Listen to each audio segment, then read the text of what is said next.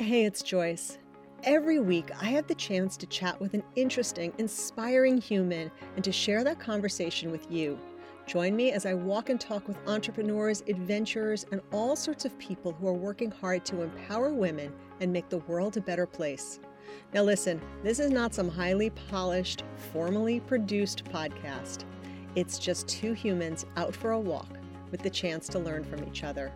So lace up your sneakers, head out the door, and join us. Hey everyone, Joyce here, welcoming you to today's Walk and Talk, where our guest is Marlo Scott.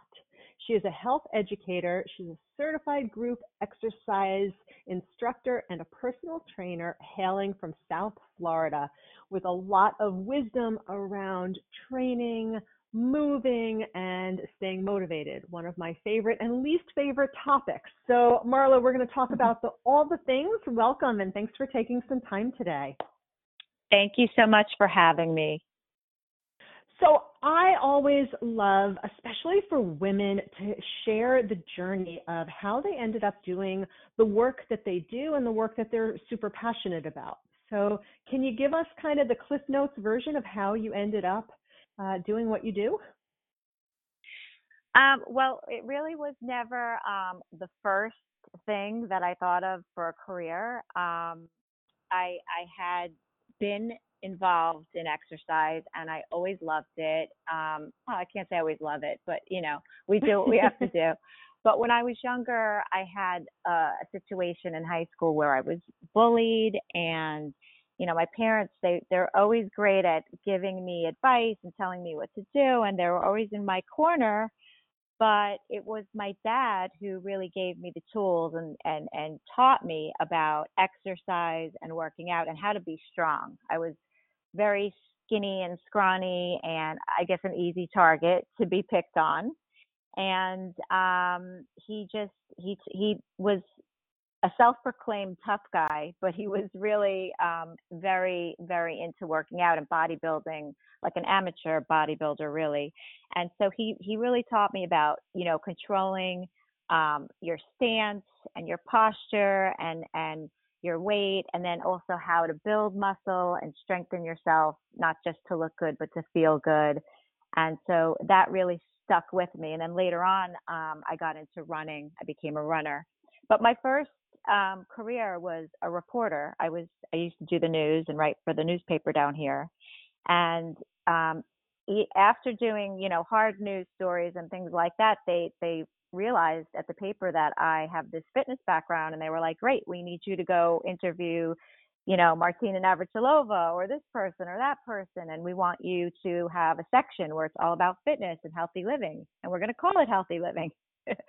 so it kind of parlayed into that aspect of my career eventually. And um, after I settled down, had children, um, I moved. I moved up to good old um, Lake Worth, Florida, and looking for something to do. Um, I had already been a personal trainer and worked at several clubs part time as an instructor. Um, so I was looking to, um, I had given up the journalism. And I found somebody up here who was working in 55 and over communities and had a really, um, really thriving, vibrant, vibrant population of people who really were into working out. And so I got together with that person and uh, we grew the business together down here.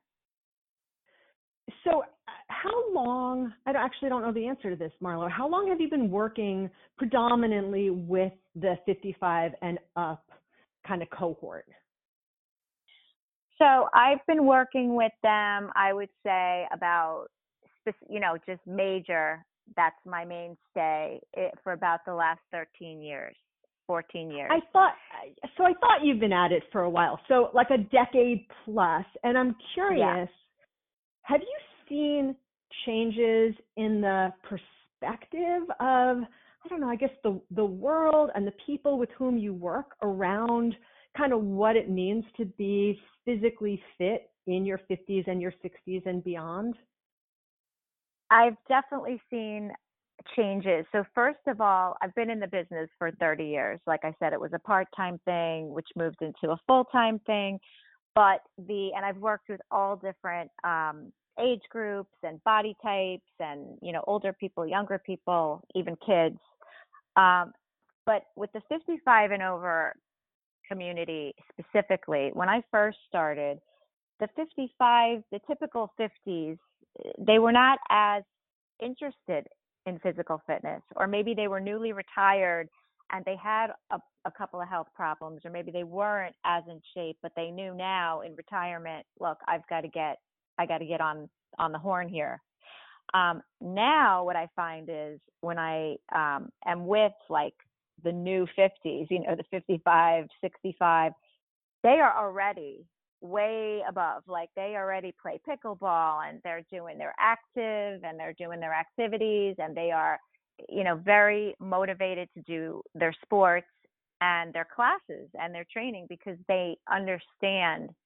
I think there's been a lot of understanding over the past decade of what fitness is and why it's so important to our longevity. So that that's so interesting because that was exactly my question and that's my perspective, but I feel like my perspective is probably skewed because of kind of the world uh, I live in. You know, fitness is our, yeah. our passion, it's our career, it's our life. Um, and I just uh, got back literally several days ago uh, from the CrossFit Games where my husband uh, took a bronze medal in this oh, 60 to great. 64 year old group. So I spent the last week hanging out with people predominantly 50 to about 70 who are just like phenomenal crazy athletes so I, I honestly i wasn't sure if like the world was changing or just my perspective was changing I think that, you know, there's a lot of things, a lot of education out there, plus people are more plugged in like online and they get they get the newest information. Like even t- on the Today Show this morning, they were talking about a new study that said, you know, even 4,000 steps a day is good. You know what I mean? Um, it used to be, I still strive for the 10, but the 10,000, but you know, hey, um, if that's going to get people out there walking and moving, if it's showing that it's going to help your longevity and help keep you alive longer, then then hey, four thousand, I'll take it. It's easier. But I yeah, think, so, um, yeah, there's a lot that we can do that just help keep us going into our 80s, 90s. For sure. So the research uh, around that uh, seems to show that 8,800 steps uh, a day seems to sort of be the plateau, but the real crazy magic happens for people who have been largely sedentary and get to that 4,000, like going from not a lot of moving to 4,000 steps a day is like right. super impactful. But you know, the other right. piece of it, um, and you know, for people like uh, you and I, typically, uh, obviously, there's an upper limit to this, but typically more is better uh, until you yeah get, more you know, more crazy. better. I mean you want you want like yeah somebody like us you know we we want to we're also maybe a little more competitive with ourselves you know we've been in the in the game so to speak for a long time. But there's a lot of people out there who are going through things who have something called metabolic syndrome who where they have a couple of preventable illnesses all in one. And yes, if they've been sedentary and doing even the 4,000 is going to make a huge difference. Um, yep.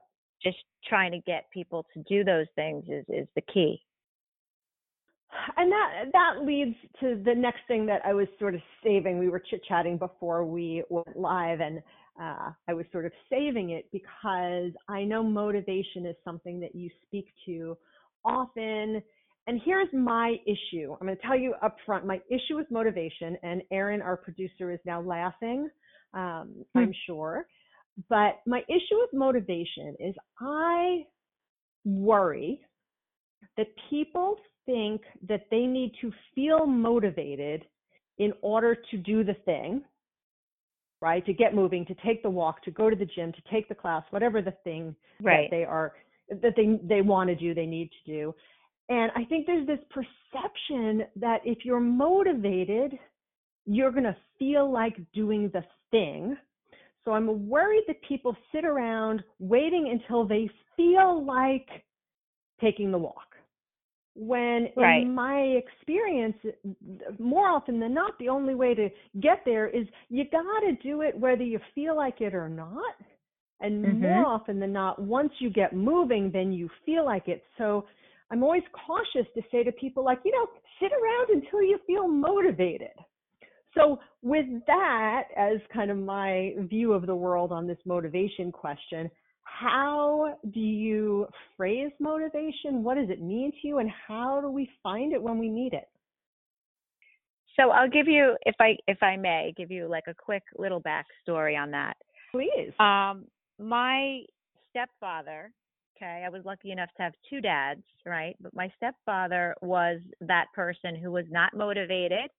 Um, again, suffered from the the preventable illnesses, had a cluster of them, and he was the type of guy that was like, I start my diet on Monday.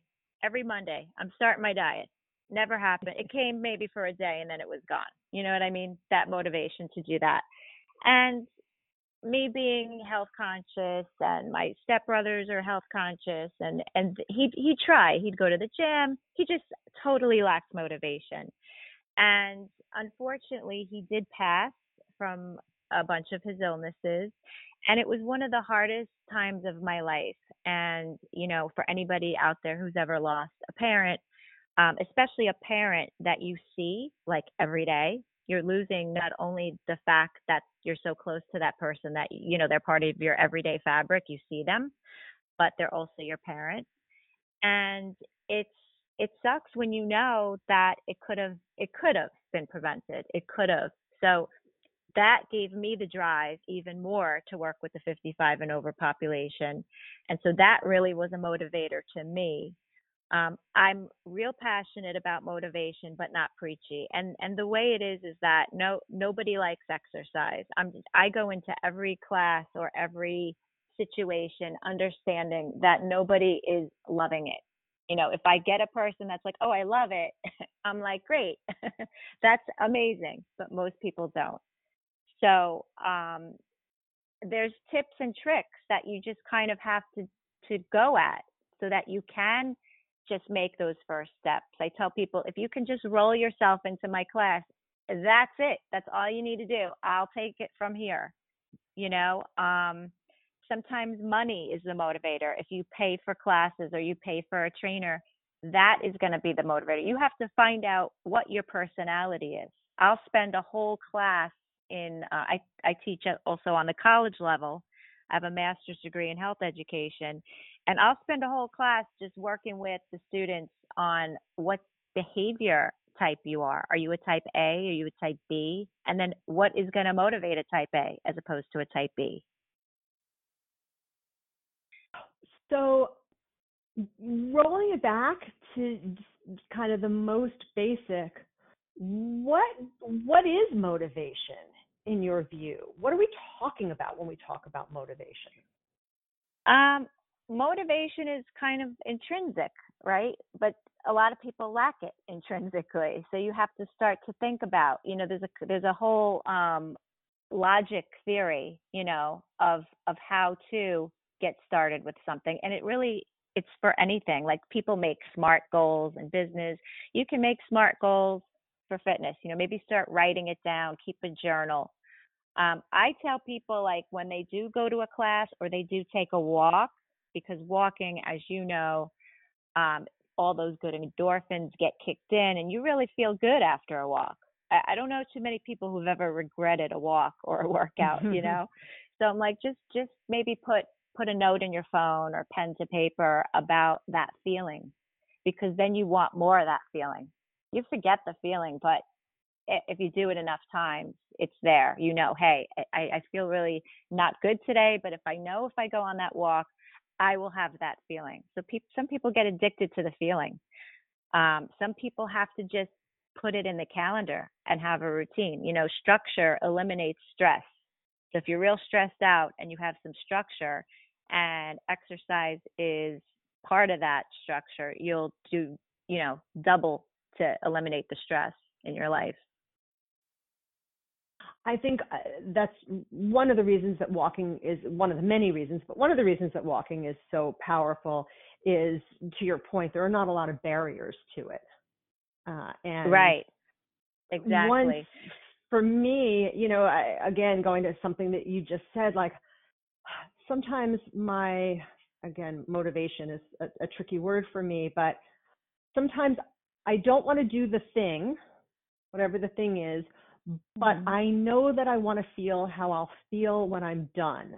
So I'll sort of be like, all right, if I just do this thing for half an hour, then I get to feel the way I'll feel on the other side of it for the rest of the day. So I kind that's of make that true. deal with myself. That's true. And that's key. And, you know, that feeling happens after a few minutes. Like I usually, if I'm really not having a day, I'll just be like, you know, 10 minutes.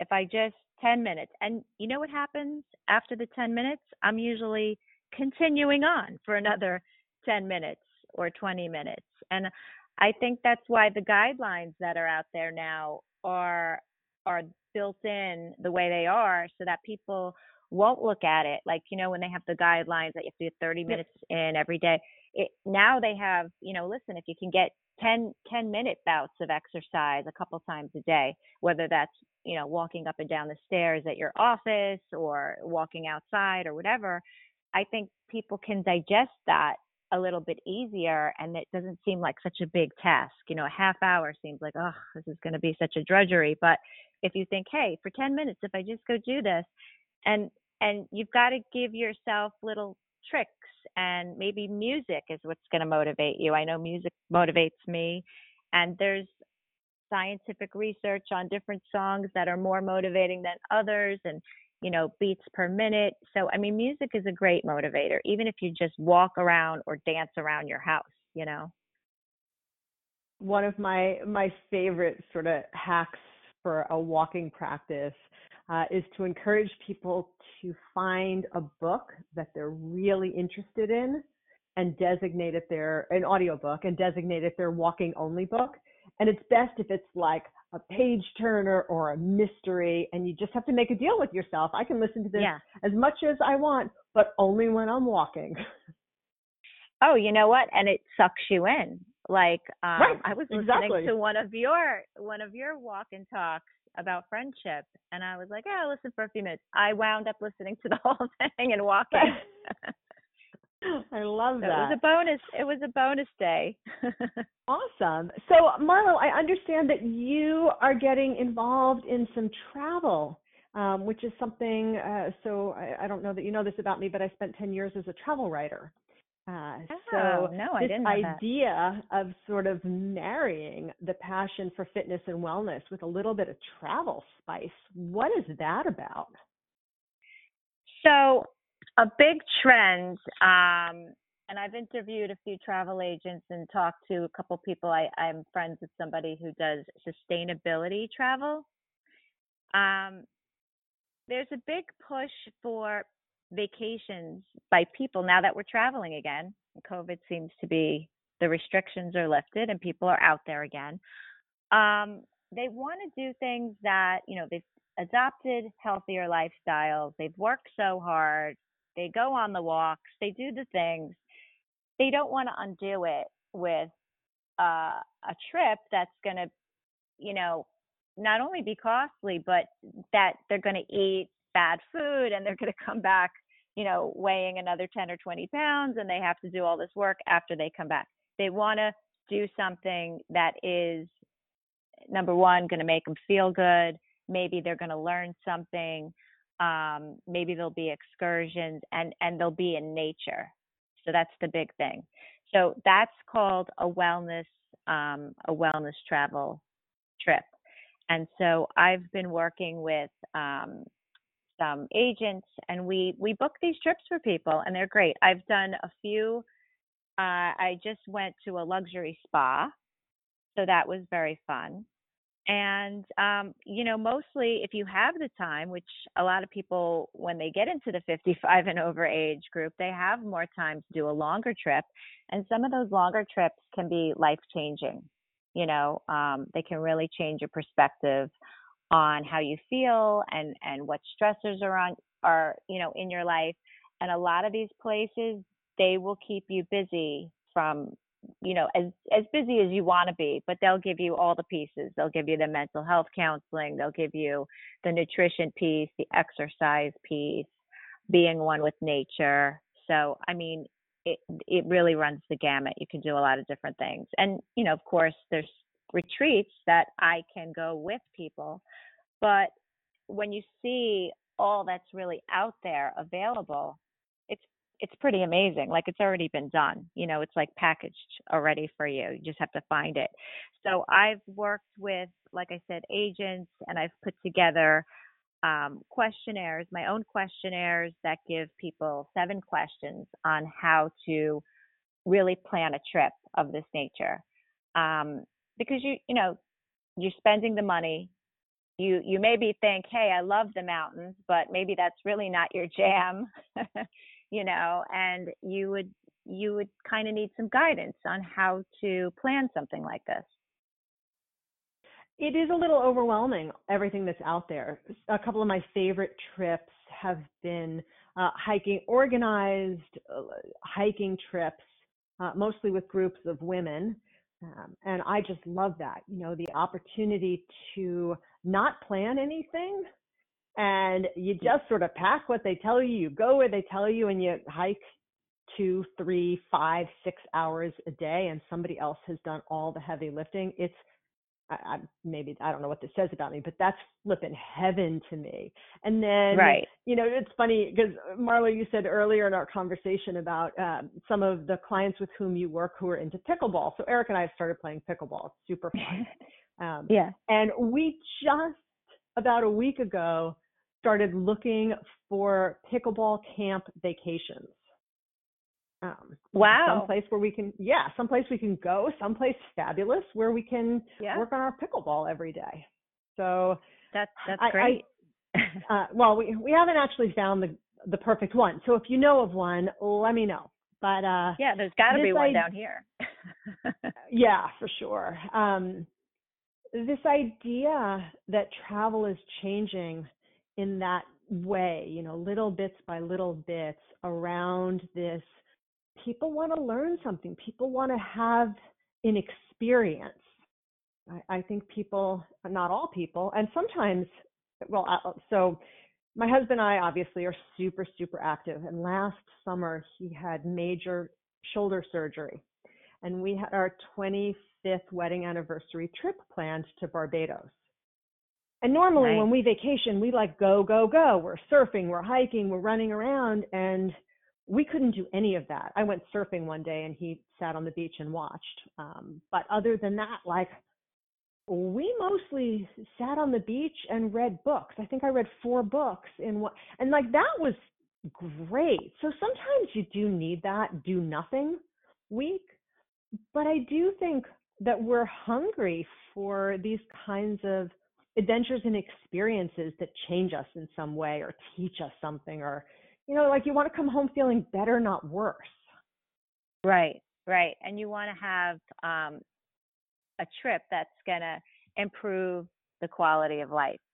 So i teach a course on total wellness which goes over the nine components of of how to be well and a lot of these places are plugged into that. You know they're going to plug that right into all that they offer and i think that's really great. I mean that's it's it's about quality of life and you know um, longevity and it, it's all those things and i i really i love it because it's very exciting um, it's a, it's an exciting new idea. It's not that it's that new but people are really um, looking around at their spaces as far as the people in the industry and saying you know we can really help people here you know we can really yeah. make a difference. Yeah. Uh, so what are a few of those nine did you say categories well there's nine components components um, that's the word. yeah there's nine components of wellness and i do a talk um, i did a, a, seminar down here and of course I, I, had to condense it. I was like this is a course that i teach over weeks and weeks but you know what? I'll try to try to con- you know condense it the best I can. But um, it's physical, you know, emotional, there's creative. So, like when we were talking about um, motivation, sometimes people make a vision board, and that will be something that they can look at, put up on the fridge or wherever. And that can be something that's very motivating for them to get walking and get moving every day. And it also um, challenges the creative side. So mm. that's a component, your environmental wellness. Um, that can be anything from your home or to your place of business, your financial wellness. A lot of people have no idea what's going on with their finances, and that creates stress. Um, occupational wellness, intellectual, social, spiritual wellness. Um, you know, all these things are kind of wrapped in into the fabric of what makes us whole. So at any time it's a continuum like right when you're young you don't have any money you're you're struggling your financial wellness may not be where you want it to be but um, when you're older you may have that but you may not have your um, physical.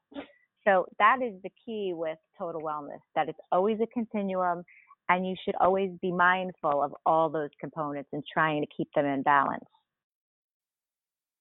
And also I, I, I assume sort of so I read it brings to mind a book I read a million years ago called uh, and I may get the title wrong, but it was called something like Great CEOs Are Lazy. Hmm. and kind of their principle is like analogous a little bit to what you're saying because the, the principle that the author talks about is looking at your work life as, as a CEO, as a business leader, um, and identifying the place that needs your attention. And then putting your attention on that thing kind of getting adjusting those dials so to speak right? And then moving your attention to the next thing that maybe needs some attention.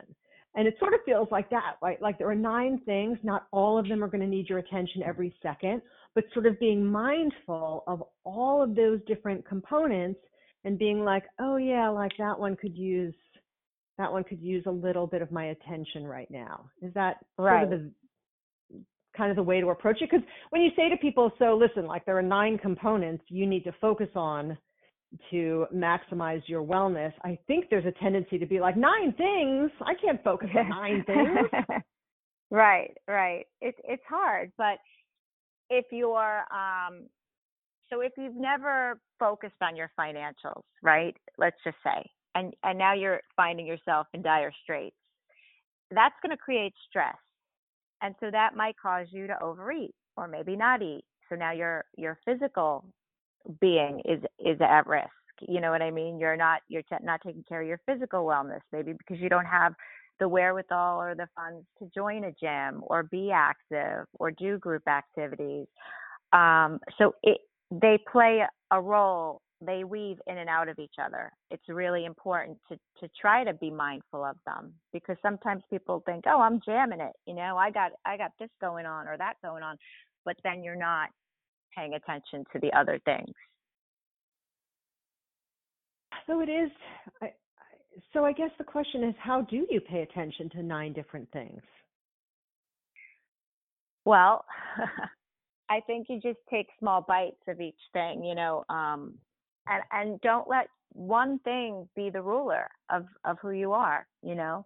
Mm. like um anything in an extreme is usually not good. Like when we were talking about personalities there's type a and type b but then there's the extreme a and the extreme b and those are usually not good um there's a lot of not good characteristics that go along with those extremes. So i think being um top of mind that listen, if I'm just singularly focused on this one aspect of my total wellness, I'm not going to be achieving total wellness. I kind of need to mm. have things in balance.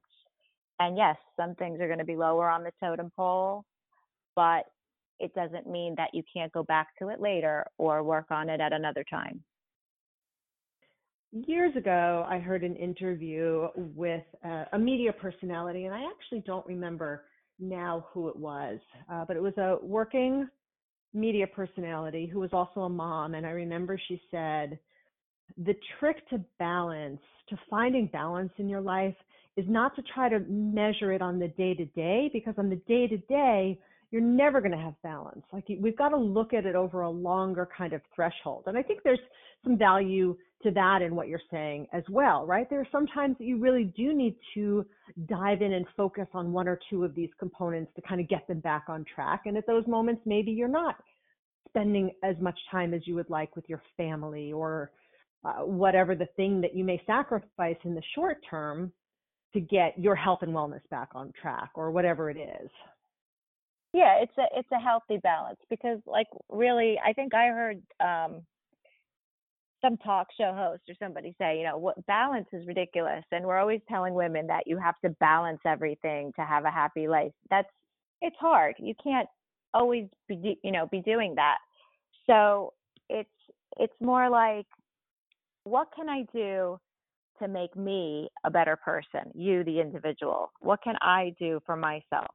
And and maybe that means um, a self care day you know where somebody else might say well you're not being a good mom if you do that or you're not being you know you're not having a good balance with with your family. No everybody needs to take a self care day. Everybody needs to do that and recharge their batteries can be the best version of themselves. So that looks different for everybody but um, i think focusing on all those things and how they intertwine.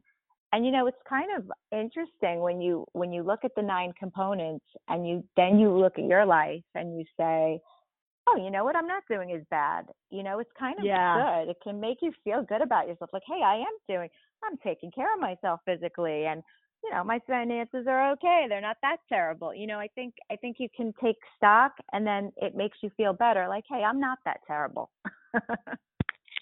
I think so too, right? Because we have this tendency to look at the things. If if you look at nine things, there's bound to be one or more, but you know, a couple that aren't quite where you want them to be, but other ones where you're like, yeah, those are doing okay. But then if you don't get super intentional about looking at that, I think many of us have a tendency to just kind of zero in on the ones that are not quite want them to be and ignore the places where we are doing well. So it's probably a great exercise for that reason too. Yeah, and I think even with these wellness um, excursions and trips, they they do that. They do a good job at trying to give you a little smattering of everything to try to get you in balance as a whole person. And um, and it's just it's really good for your overall health and longevity. All right, sign me up, sister. Sign me up. where are we going next? Where are we going? Uh, where are we going next? Because I am, I, I need a little bit of rebalancing for sure. Anyway, this has been really fun. Thank you for being here. If people want to learn more about you and the work that you're doing, or explore this idea of some wellness travel, where are the best places to find you? Well, um, I'm on Instagram, first class N, like Nancy, fit um, and that's also my Gmail. So if anybody wants to send me an email, they can do that.